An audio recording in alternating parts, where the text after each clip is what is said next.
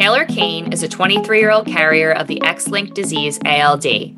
Her father, Jack, was diagnosed with A L D when she was just three years old. Jack's condition quickly deteriorated, and he was completely bedridden for many months, unable to talk, walk, or swallow, or understand much of what was going on around him. Very sadly, Jack died when Taylor was just five years old.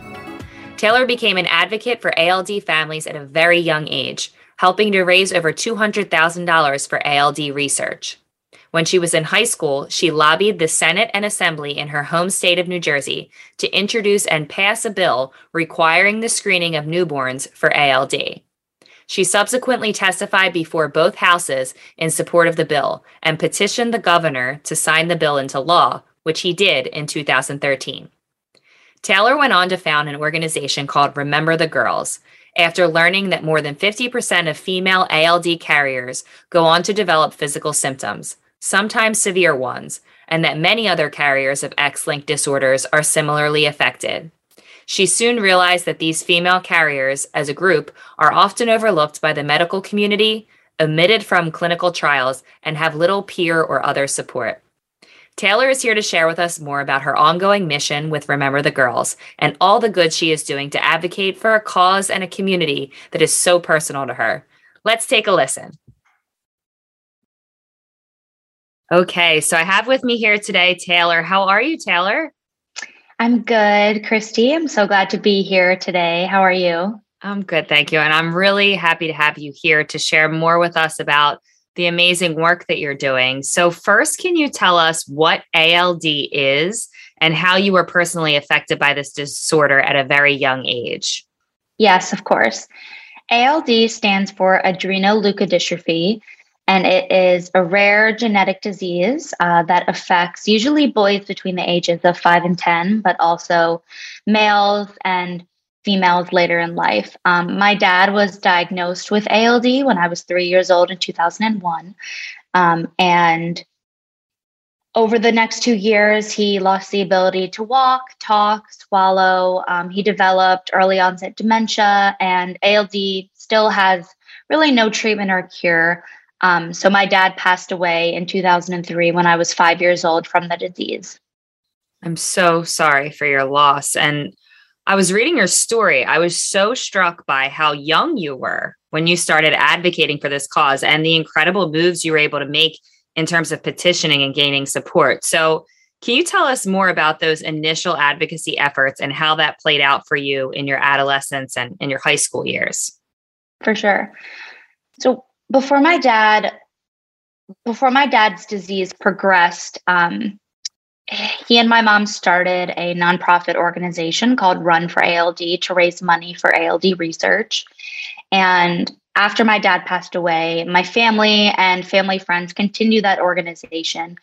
Um, so by the time that I was in about fourth grade is when I started taking a little bit more of an active role. Um, I went around to all the classes in my elementary school and told them about our local five K run that was happening just a few weeks away. Um, and a handful of people from my school and teachers showed up. So I think that for me, that was kind of the first tangible experience I had, I guess, of advocacy. Of course, at the time, I, I had no idea what advocacy was or anything like that. But I think it was really good feeling to see that you could tell people about your story and then they would actually take action. So that definitely inspired me to get more involved and wanting to raise awareness of A L D and also money for research and eventually for a cure. Um, I would say my advocacy became even stronger when I was in about eighth grade. Um, an A L D newborn screening test was developed. Um, and for those who don't know, uh, newborn screening is done in every hospital to every baby born across the U S and also in other countries. But every state has a different newborn screening panel and different diseases that they screen for. Um, and most of the conditions screened for are metabolic diseases that um, they can test the blood and they're able to see if certain levels of something is raised in the blood. So the first tier is not like a genetic test. It's basically a blood test um, and they're able to see if there's certain levels that are raised to indicate a certain condition. So a test was developed for A L D, which is a metabolic condition. And this was really important because if A L D is detected early enough, um, before symptoms develop, then people who are affected by the condition can get a bone marrow or a stem cell transplant. And while I don't necessarily consider this a treatment, um, it definitely is the first line of defense for A L D. Unfortunately for my dad, he was diagnosed uh, much too late um, for a bone marrow stem cell transplant. Um, his brain was already severely affected by the time he was diagnosed. But um, after I learned that this test was developed, I wrote to my state, state senator in New Jersey and asked him if he could introduce a bill um, adding newborn sc- A L D to the newborn screening panel in New Jersey, which he did. Um, and that bill was passed into law in twenty thirteen. Um, around the same time, I was also working with some other A L D advocates, and my mom was involved as well. Um, we were advocating for A L D to be added to the R U S P, or the Recommended Uniform Screening Panel. Um, as I mentioned, newborn screening is a state-by-state issue, but the federal government does have the R U S P, which is basically the newborn screening test that it recommends. So the federal government tries to help ease the states, because deciding to add a new test, usually, you know, it takes time to research, um, and the federal government with the R U S P is basically like, here are the tests that you should add. So unfortunately, the first time um, we testified, our efforts were unsuccessful, but then New Jersey was eventually added to the R U S P a few years later.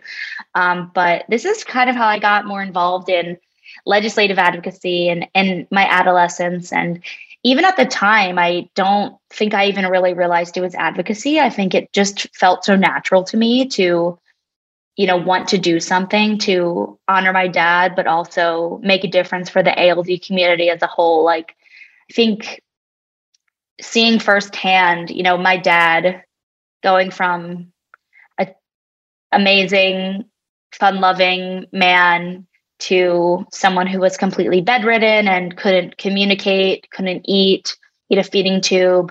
I, I saw that firsthand with my eyes. And I think that that experience just really shaped me into the person that I eventually became. Um, and, you know, it's un- unfortunate, of course, the way that trauma at a young age, you know, does change the course of your life. But I guess if I find one silver lining in it, it's that it just definitely has made me an advocate through and through. It's incredible that you were inspired to do so much so young. Uh, you know, I think, like you said, it, may, it makes total sense that to see that and be moved by it and have such a personal reason, uh, it totally makes sense that you would go the lane of advocacy, but it's really quite incredible that you did that so young and that you were able to make such significant um, changes in your state and, you know, also then at a federal level. That's just amazing. So can you tell us more about um, when it was that you learned that you were a carrier of this gene yourself? And what did that information mean for you going forward from that point? A L D is an X-linked disease, which means that it's carried on the X chromosome. Um, biological females have two X chromosomes, and biological males typically have an X chromosome and a Y chromosome. So an X-linked disease in a male um, will usually be pretty severe, and an X-linked disease um in a female, since we have another X chromosome, we're traditionally thought to be just carriers of the condition, which I'll talk a little bit more about later, why that's really not true. Um, but at the time my dad was diagnosed, um, we found out that very same day that I was a carrier, because any male with an X-linked disease will pass that disease to all of his daughters, because males always pass their one X chromosome to their daughter. Um, so yeah, that day we knew that I was a carrier. We knew that my brother would not be affected, since a father gives his X chromosome to his son. Um, of course, at the time of my dad's diagnosis, we were really focusing on my dad. And um, I was, of course, really young at the time. So I'm more speaking of what I've heard from my mom. But my family was basically assured that I was just a carrier and that nothing would happen to me health-wise, and that this just meant that I had a fifty percent chance of eventually passing A L D down to my future children. Um, and that is kind of what I continued to be told over the years as I grew up, that I was just a carrier. And, you know, I definitely, I guess, felt lucky in a way, knowing that I wasn't going to suffer the same fate as my dad. But I also knew that I would have to make really difficult decisions when it came to eventually having children. Um, fortunately, you know, from a young age, my mom was very open with me about my carrier status. I can't remember a time in my life where I didn't know that I was a carrier. So I've just always grown up with this information. Like, you know, it's just another thing about me, just as I have, you know, green eyes. It, it's just another part of me. Um, so I never found the information to be shocking or to be overly, overly sad, I guess. Like, I think since I knew from so young, I just grew up with this knowledge, and I don't think it affected my childhood or anything like that in a negative way.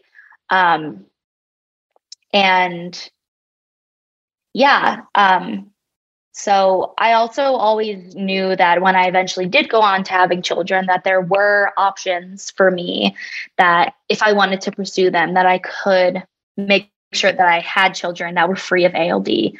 So I think knowing that information made me a lot less scared for the future. Um, it really wasn't until high school when I started learning that our traditional notions of being a carrier were just not really true, and that many women with A L D did eventually experience symptoms. Um, that I guess things did start to get a little bit more stressful, um, but I feel like knowledge is power. And so I'm really glad that I knew this information for as long as I can remember.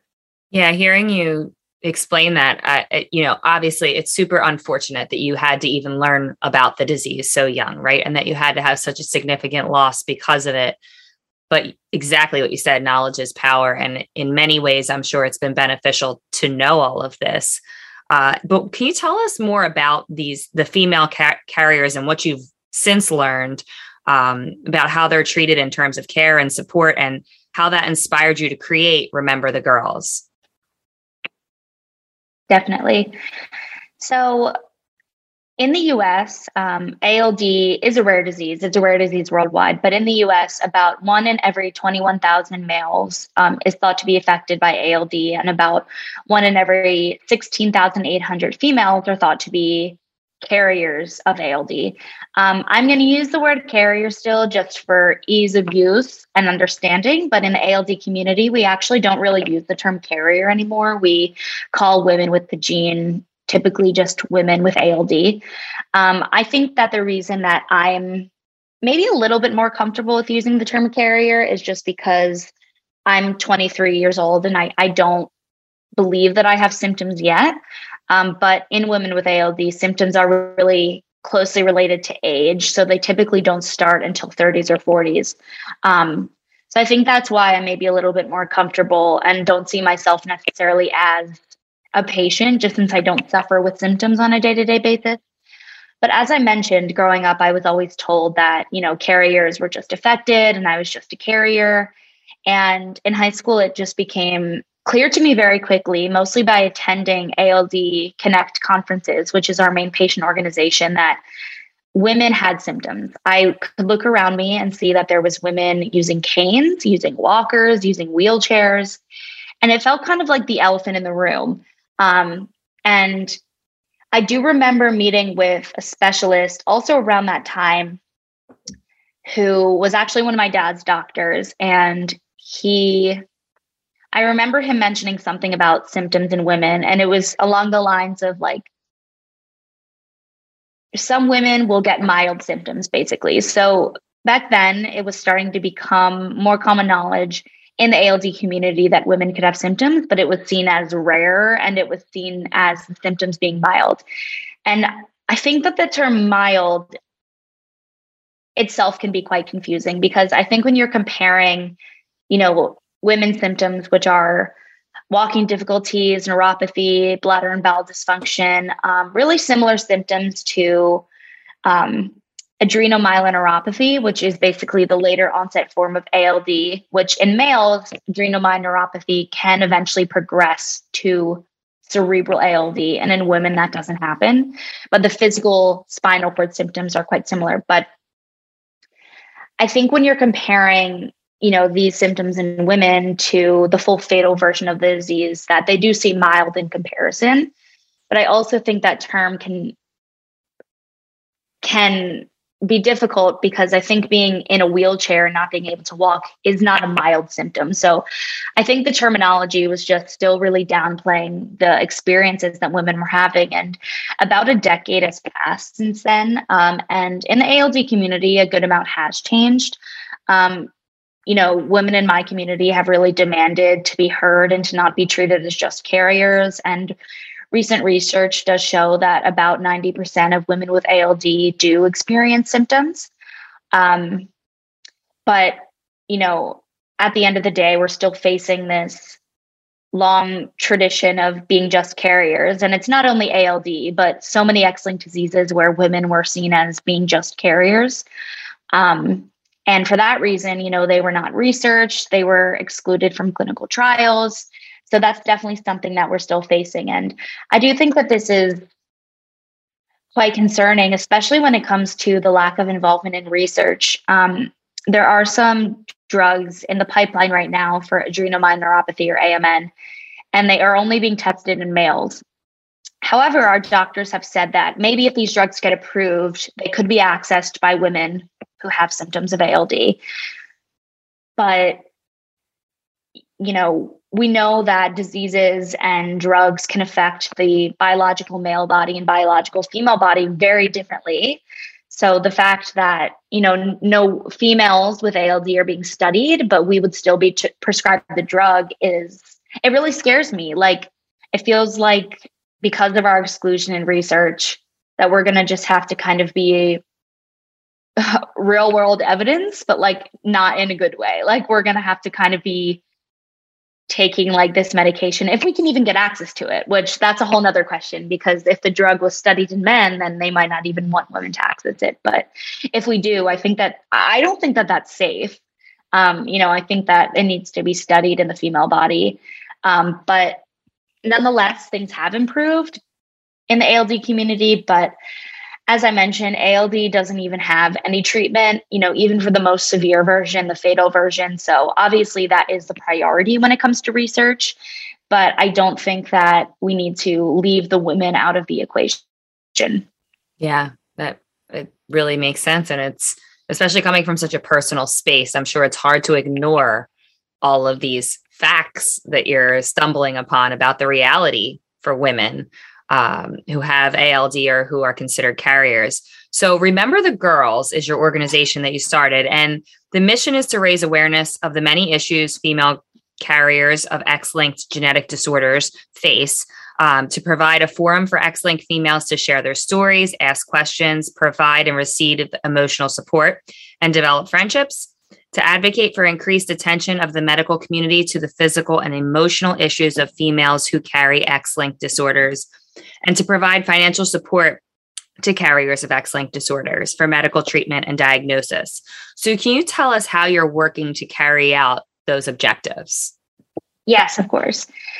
As I mentioned, um, A L D is just one of the many X-linked diseases. There are actually a few hundred X-linked genetic diseases that have been described, um, about five hundred. And for a long time, um, women who had X-linked diseases were considered carriers and were considered unaffected. Um, some of the diseases that listeners might have heard of, um, a good example is hemophilia, hemophilia A and B. Um, that is an X-linked disease, and girls and women in that community have had to fight for so long to get past the stigma of being considered just a carrier, and to show, you know, their specialist doctors that they were clearly having symptoms and they needed access to treatment. Um, so in high school, when I discovered that A L D was just one of the many X-linked diseases where women in our community were facing these issues related to being considered just a carrier, I felt really compelled to start an organization and just bring these women together. Like, it really just clicked in my mind. Um, Over the past five years, Remember the Girls' biggest success as an organization has really been the creation of our group itself. Um, we do have a private support group, which has about one thousand four hundred carriers um, from over thirty different X-linked diseases in thirty different countries in the world. Um, and I think the beauty of our group is that when women join our group, you know, they're coming from their specific disease community, and they might not even realize that there's these all these other X-linked diseases where women are are facing these same exact battles, you know, the battles to be not just seen as carriers, the battles to have their symptoms taken seriously, to be included in research, in clinical trials, to access affordable reproductive options. I think it's like a mini light bulb moment for everyone who joins our group when they realize, like, wow, this issue is so much bigger than I thought it was. Um, in addition to that, um, some of the other ways that we work to carry out our objectives are creating tools, uh, resources. Um, we held a webinar series last year where we held um, a webinar each month, um, really profiling twelve different and important issues in the carrier community. So one of them, for example, was why are some carriers symptomatic while others are not? And we had um, a specialist talk about different biological processes in the body, like exon activation, that could lead to reasons why carriers may have symptoms and others don't. Um, some other ones are about access to genetic testing, um, guilt that carriers often feel, especially when they've passed the condition down to a child, and things of that nature. Um, one of my favorite projects that we are working on now is our family planning toolkit. Um, any woman who has an X-linked disease has a fifty percent chance of passing that condition down to her children. Um, so it's incredibly important for all people, um, all women with X-linked diseases to know their risk and know what their options are, whether that be having a child naturally um, or doing al- an alternative reproductive method like in vitro fertilization with pre-implantation genetic testing or I V F with P G T. Um, I found that these resources are kind of scattered all throughout the internet, um, and there hasn't been one that's geared towards X-linked carriers. So we are creating basically a one-stop shop for learning about your different options. So we're having women from our group um, on video talking about their experiences going through these different options, and also having genetic counselors um, create about five to ten minute explainer videos, um, kind of what you would learn if you were in a session with a genetic counselor. Um, and then we're also going to be providing written resources, resources on how to figure out if your insurance covers these options, and if not, um, funds that you can apply for. Um, unfortunately, a lot of scholarship and grant funds for I V F do exclude women who are doing it for genetic reasons. Um, usually they only go to couples who have infertility. Um, so there aren't a lot of you know, grant or financial help for carriers, but um, we will be trying to include as much information as we can, and also helping carriers um, figure out how to best find a genetic counselor, you know, in their area, and one that's covered by insurance. So um, that's a project that I spend most of my time working on, and the one that um, I'm definitely very excited for. Um, you know, I think in in today's age, this information is getting more and more difficult to find, especially when the information may differ based on where you live in the country, you know, with different laws and regulations. So I think that a project like this is more, more important than ever um, to really help, you know, women with X-linked diseases and carriers understand what options are out there for them. Absolutely. And you're offering them such a invaluable set of resources that, just like you said, if they're coming from other X-linked disorders uh, or or support groups even, um, and not really having their needs met necessarily, and having somebody that totally understands their exact same struggles, um, especially from the pe- female perspective. Uh, it's really fascinating what you're doing and inspiring. So you also wrote a memoir called Rare Like Us. Can you tell us more about the journey to create that book, and what your greatest hope or intention was or is in sharing your story in that way? I've always been a writer. Um, one of the first types of advocacy I did was actually when I was in fifth grade, and I wrote an article, a story about my dad's journey with A L D with the help of my fifth grade teacher, and sent it to a local magazine where it was published. Um, so yeah, I've just, I've always enjoyed writing and storytelling in that way. So I think I knew that I always wanted to write a memoir and write a book about you know, my family story with genetic disease. Um, of course, I couldn't go into all the details here, just talked about my dad, but um, even though my dad was really the first person in his family to be diagnosed, A L D is all over my dad's side of the family. We know now, um, like many, you know, genetic diseases are, they really, you know, spread through entire sides of families. So um, I really wanted to write about how my family was plagued by this disease and also really memorialize my dad. Um, so the first half of the book is written from my mom's perspective, and I had to do a lot of research, going through old files, old notes, my doctor's or my dad's notes from doctors.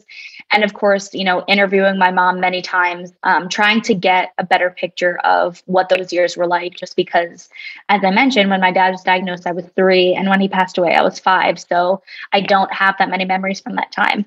Um, so the first half of the book is written from my mom's perspective, and the second half of the book is written from my perspective.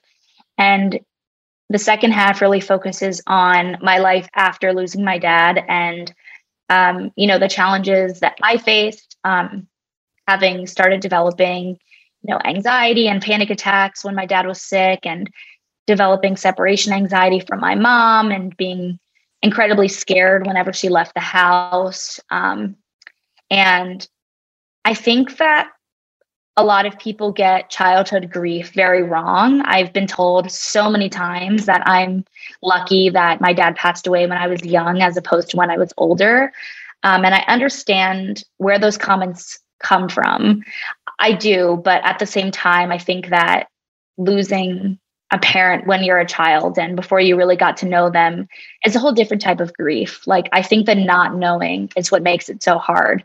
Um, you know, I don't really have many memories of my dad. And I think that people really discount childhood grief because they think, oh, you, you don't really remember it, so why does it really matter? Um, so that's also something that I wanted to show through this book as well. Um, And definitely was a long process writing this book. Um, it took me about three to four years just because I was writing it while I was in college. Um, and I was trying to figure out, you know, learn how to publish a book and, and do self-publishing. So I did publish the book um, in two thousand nineteen. And if I had to choose what my one greatest hope was, I think that it would just be to help people who have had a similar experience feel less alone. Um, you don't need to have a rare disease or, you know, have lost a parent or anything like that, I think, to get something out of this book. Um, based on the reviews that I've gotten from people I know and people I don't know, um, I think that my intentions of the book were able to shine through. And while, of course, there are many sad moments in the book, um, I did definitely try to incorporate some humor in the book. Um, as I said, my dad had early onset dementia, and so he acted very strangely at times. Um, and even though, you know, it's sad thinking that that was cause of his disease, we also have some good memories as a family um, because of those things. So I don't think that things like that should just be glossed over. Um, so that really was my intention, to just make people feel less alone. And I really hope that that is what the book achieved. There is so much power in sharing our stories, I believe, uh, that I think it's so amazing and inspiring that you were able to, you know, just put that much time and effort into it too. Like you said, having to go back and do the research and really put yourself through it all again also, right? And, and go back there is tough, but to spring that forward in hopes that it helps somebody else is really powerful. And just in listening to everything you've told us so far, I can't, I can only imagine how much your dad is like beaming from above with pride of all that you've, all that you've accomplished so far. And you're only in your twenties.